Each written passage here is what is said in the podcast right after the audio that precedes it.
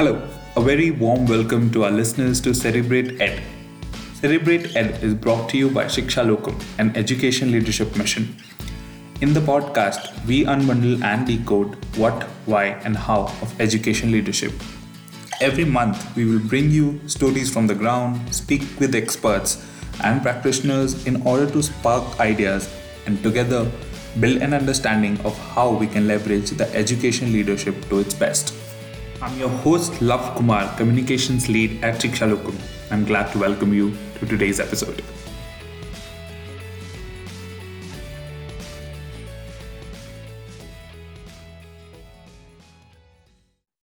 आज हमारे साथ हैं डॉक्टर विनोद आनंद झा जी जो कि बिहार राज्य के डिपार्टमेंट ऑफ़ एजुकेशन में डायरेक्टर रिसर्च एंड ट्रेनिंग है सन उन्नीस सौ अठानवे से डॉक्टर झा बिहार के एजुकेशन इकोसिस्टम के साथ जुड़े हैं और उन्होंने तब से लेकर आज तक बिहार शिक्षा क्षेत्र में विभिन्न भूमिकाएँ निभाई हैं। कभी बिहार स्कूल एजुकेशन बोर्ड में सेक्रेटरी के पद पर, कभी डिपार्टमेंट के साथ प्रोग्राम ऑफिसर के रूप में जुड़कर तो कभी as a director of mass education उनकी उपलब्धियों की लिस्ट काफ़ी लंबी है और जिसके कारण वे राज्य में आज एक जाना पहचाना नाम है। उन्होंने राज्य भर में बहुत सारे सफल अभियानों का नेतृत्व किया है, जिसमें हाल ही के कुछ प्रयास हैं, जैसे कि प्रशिक्षण संस्थाओं में 500 से ज़्यादा लेक्चरर्स की भर्ती करवाना वर्ल्ड बैंक की साझेदारी के साथ मिलकर राज्य के सभी टीचर एजुकेशन इंस्टीट्यूट का विकास करवाना और साथ ही साथ online admission process monthly meetings library information and communication technology और नेशनल एजुकेशन पॉलिसी 2020 जैसे बहुत प्रोग्राम्स का नेतृत्व करना है। आज वे हमारे साथ जुड़े हैं हमें लीडरशिप और उसके अलग अलग पहलुओं से परिचय कराने के लिए।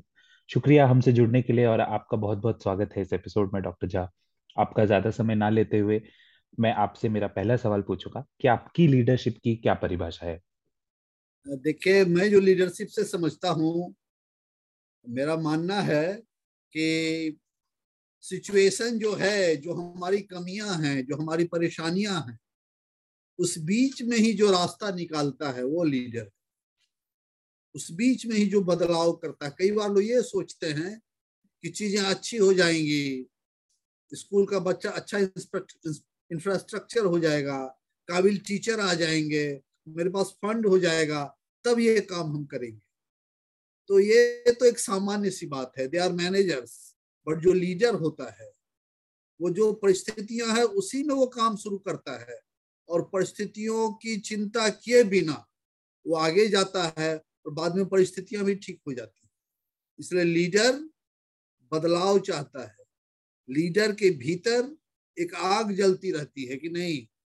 हमें कमियों को, परेशानियों को चुनौती के रूप में लेना है। और मैंने ऐसा ही फील किया अपने अपने कैरियर में और जिन लोगों के साथ मैंने काम किया है, उसके साथ।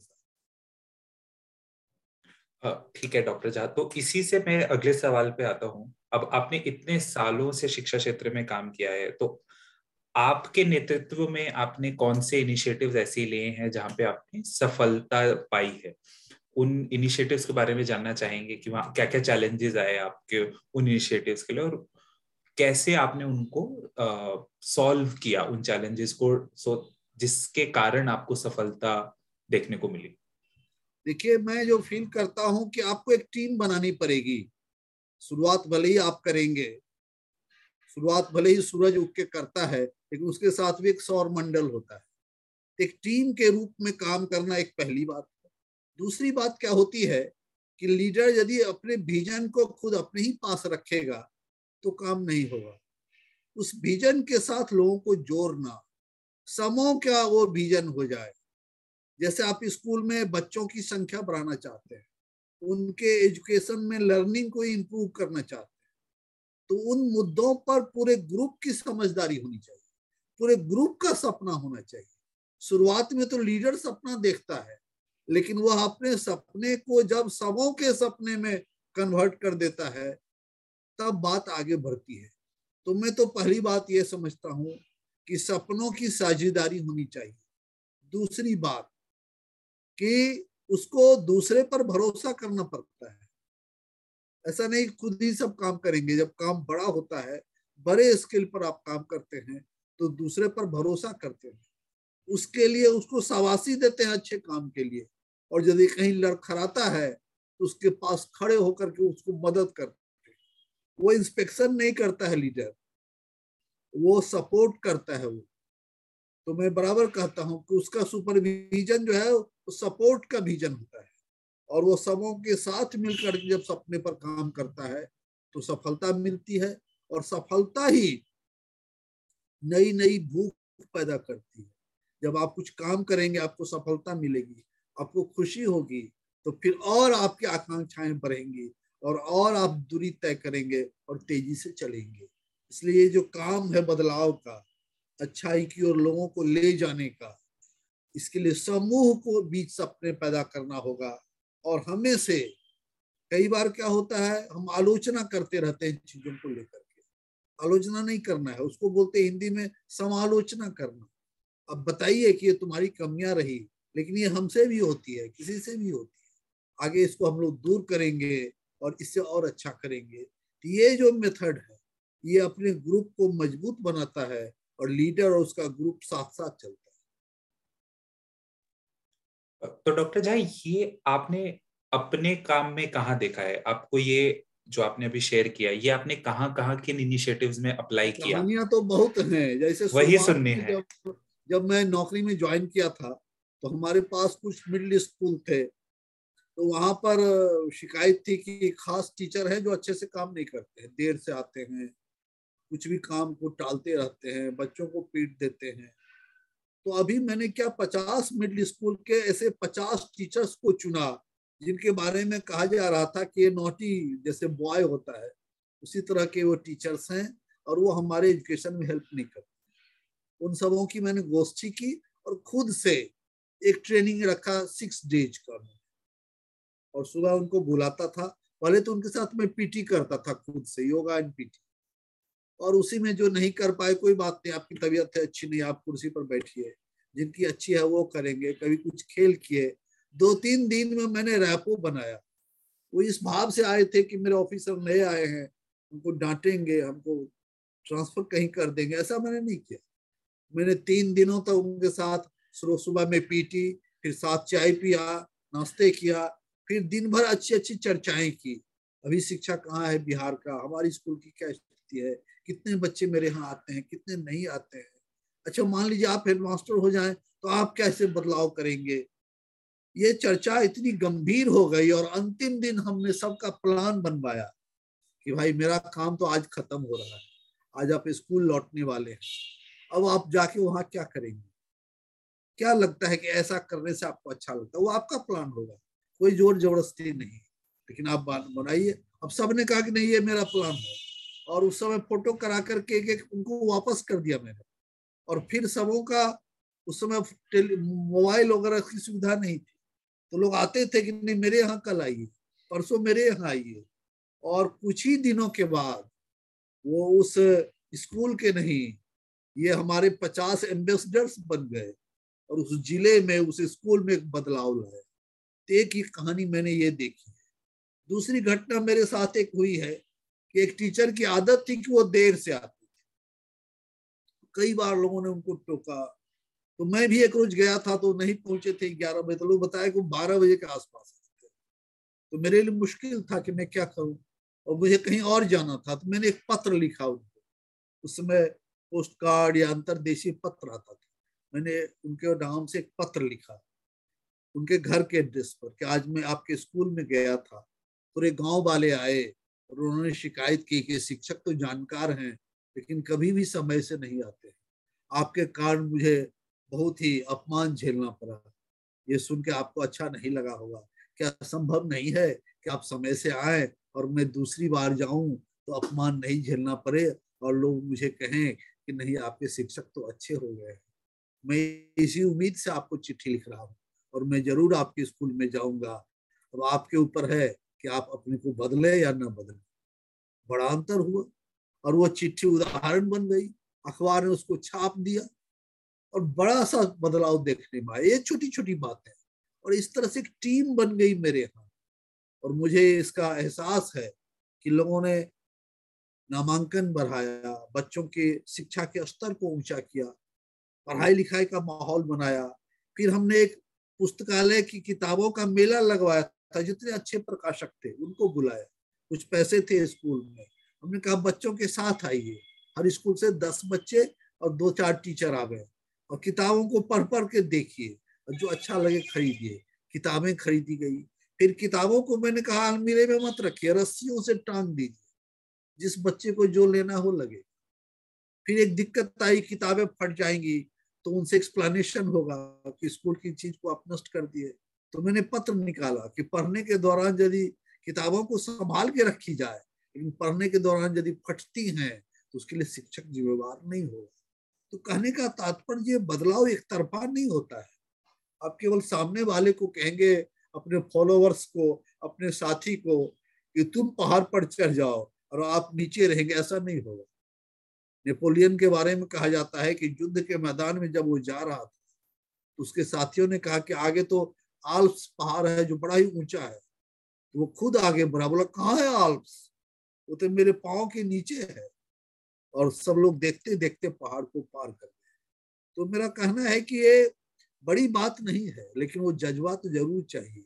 हाँ कई बार असफलताएँ भी मिलती हैं, आक्रोश भी झेलना पड़ता है तो उससे टूटना नहीं है। हमेशा यही संभव नहीं है कि हम सफलता ही पाते रहेंगे, और सफलताएँ भी आती है और उससे भी आदमी सीखता है। तो ऐसे बहुत सारे मेरे अनुभव हैं जिससे मैंने सीखा और मुझे अच्छा लगा और मैं महसूस करता हूँ कि मेरे इस प्रयास के कारण बहुत सारे विद्यालयों में, बहुत सारे बच्चों में, बहुत सारे टीचर्स में बदलाव हुआ और वो आज भी अच्छा कर रहे बहुत बहुत शुक्रिया डॉक्टर जाए शेयर करने के हम भी जब हमारे दूसरे एक्सपर्ट्स और हम आपस में भी टीम में भी लीडरशिप पर जब चर्चाएँ करते हैं तो यही चीज़ें निकल कर आती हैं कि बदलाव में आप हिस्सेदारी बनाएँ, आपका जो विजन रहता है उसको एकजुट करके लोगों को एक साथ आगे बढ़े। हमारे जो संस्था के निर्देशक, लीडर हैं खुशबू अवस्थी, उनका भी यही मानना है कि बस काम दे दो और लोगों पे भरोसा करो और उन पे काम छोड़ दो, उनको इंस्पेक्ट मत करो। तो जो आप बात लीडरशिप के बारे में आप जितनी बातें बता रहे हैं, हम इनसे बहुत रेजोनेट करते हैं और ये कैसे बिहार में आपने अप्लाई करी है ये कॉन्सेप्ट्स तो ये सुन के काफ़ी प्रोत्साहन मिल रहा है। इससे मैं दूसरे सवाल पर आता हूँ हमारे। आपने बोला खुद ही कि असफलताएँ कभी कभी देखने को मिलती हैं।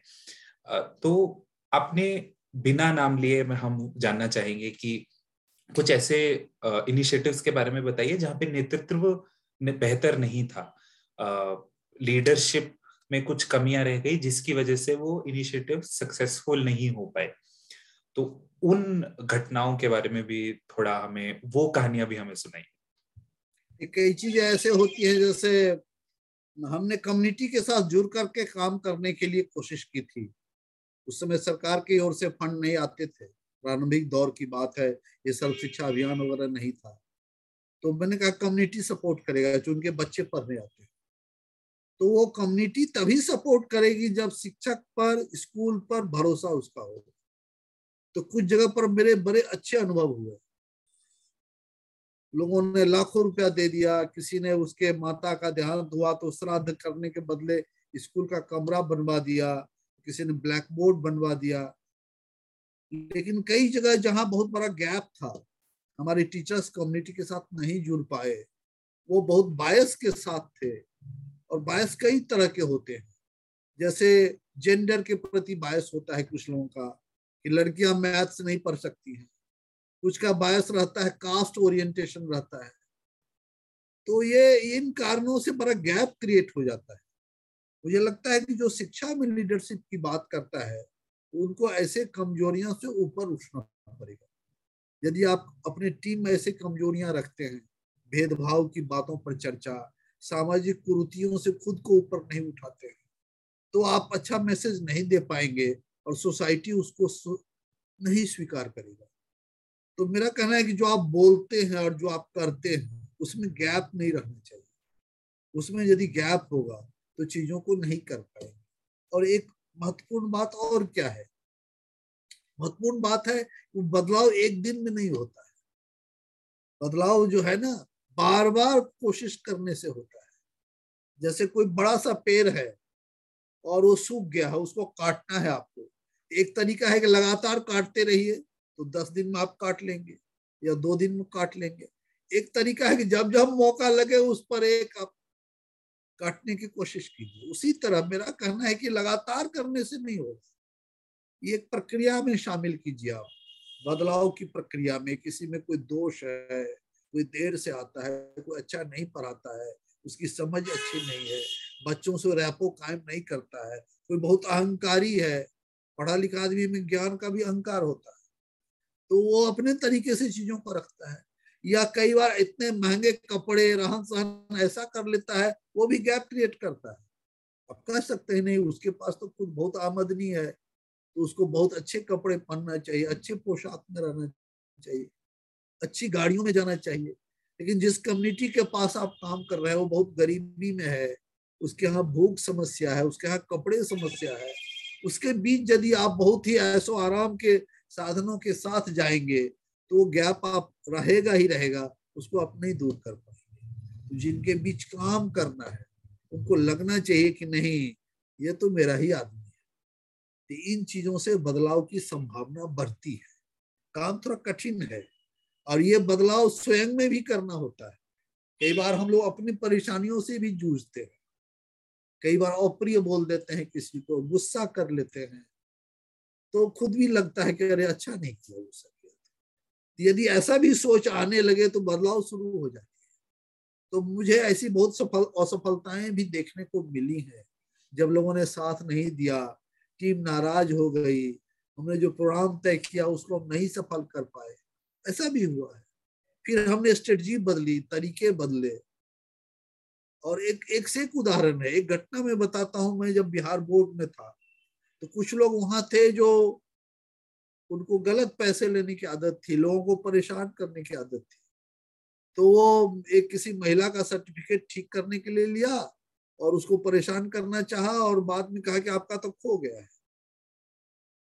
तो मुझे बड़ा दुख हुआ, महिला मिलने आई, रोने लगी। और वो गाँव से आई थी। बोले, हमको शाम में लौटना है। तो हमने कहा कि नहीं, हम रहने का इंतज़ाम कर देंगे। आपने और डर गई। बोला, नहीं, मैं तो कभी किसी होटल में ठहरी ही नहीं हूँ। मैं नहीं ठहर सकता। तो मैं बोले, कहाँ रहेंगे आप तो? तो बोले, मैं स्टेशन के प्लेटफॉर्म पर सो जाऊँगी, लेकिन होटल में नहीं रहूँगी। और फिर सुबह वो अपने घर चली गई। तो मैंने कहा, कोई फ़ोन नंबर देके जाओ। तो उस समय फ़ोन भी नहीं था उसके पास। तो अपने गाँव के एक दुकानदार का नंबर उसने दिया। तो मैंने कहा, ठीक है, आपकी दिक्कत को मैं दूर करूँगा, आपका जो सर्टिफिकेट खो गया है, मेरे कार्यालय में जमा हुआ, नहीं मिला, मैं खोज कराऊँगा, और जो एरर है उसको करेक्ट करके आपको जल्दी भेजूँगा। मेरे पर भरोसा करके चली गई। मैं पता लगाया, फिर वो सर्टिफिकेट भी मिल गया, उसके एरर करेक्ट हो गए। और जो उस आदमी की गलती से यह हुआ था, मैंने उसको बुलाया। मैंने कहा, इसको लेकर के तुम उसके घर जाओ, वो नहीं आएगी महिला। और ये नंबर उसने मुझे दिया है।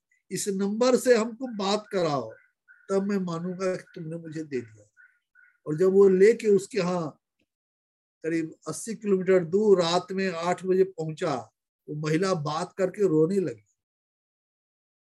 और तो वो आदमी जो डिलीवर करने गया था, वो भी रोने लगा। उसने कहा कि नहीं, ये तो ये तो गलती हुई हमसे, और इसे मुझे स्वीकार करना चाहिए। तो कई बार रियलाइज़ लोग करते हैं। और यदि ये रियलाइजेशन यदि होता है तो वहीं से सुधार की प्रक्रिया शुरू हो जाती है। इसलिए और कोई दुश्मन और दोस्त नहीं होता है इस मामले में। हो सकता है कि कोई तुरंत साथ देता है, कोई कुछ दिनों के बाद देगा, या नहीं भी देगा तो कोई ठीक है, तुम अपनी जगह सही हो भाई। तो इस तरह करके हमें आगे चलना है। यात्रा रुकनी नहीं चाहिए। मेरा ये कहना कि कई बार हम कदम रोक देते हैं तो वो ठीक नहीं है। वो चलते रहना चाहिए। और हम लोग कई गाने भी गाते हैं एक तरह से। जब जुटते हैं तो गीत गाते हैं, प्रेरणादायक गीत। क्यों गाते हैं? एक तो एक स्वर में खड़ा होने की आदत होती है।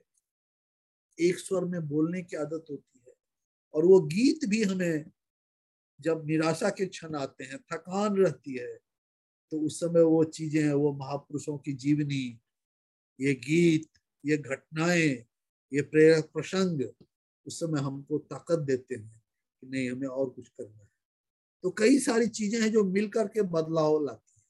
लेकिन मेरा आग्रह यही है लोगों से जो इस क्षेत्र में काम कर रहे हैं कि ये जो आपके भीतर जज्बा है, इसको नहीं छोड़ मैं बार बार कहता हूँ कि नहीं, विवेकानंद ने कहा ना, वो एक उपनिषद का वाक्य बोलते हैं बराबर उत्तिष्ठ जागृत प्राप्य वरान निबोधत, उठो।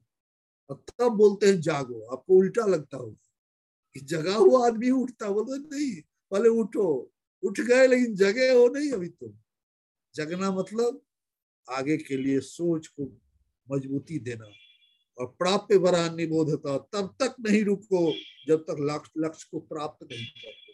तो अपने अपने तरीकों से हमारे महापुरुषों ने यात्रा की है और उनकी प्रेरणा को, उनकी घटनाओं को भी हम सुन करके आगे बढ़ सकते तो ऐसी बातें होती है। एक बात और मैं बात करना चाहता हूँ, जिस पर लोग नहीं चर्चा करते। कि कुछ चीज़ें को लीडर्स को ध्यान रखना पड़ेगा। केवल थ्योरी और जहाँ काम करते हैं, वहाँ से काम नहीं बनेगा। आपको अपना स्वास्थ्य ठीक रखना पड़ेगा। आप बीमार होंगे और आप डॉक्टरी सहायता लेते रहेंगे। कोई घटना हो जाए तो अलग बात है। तो आपका स्वास्थ्य कैसे अच्छा रहे? क्योंकि आप अस्वस्थ रहेंगे तो आप समय नहीं दे पाएँगे। आपको अधिक समय देना पड़ेगा। आपको अधिक धैर्य की ज़रूरत है, आपको अधिक परिश्रम की ज़रूरत है। स्वस्थ रहना। दूसरी दिक्कत होती है, बजट की दिक्कत होती है हर ऑर्गेनाइजेशन में।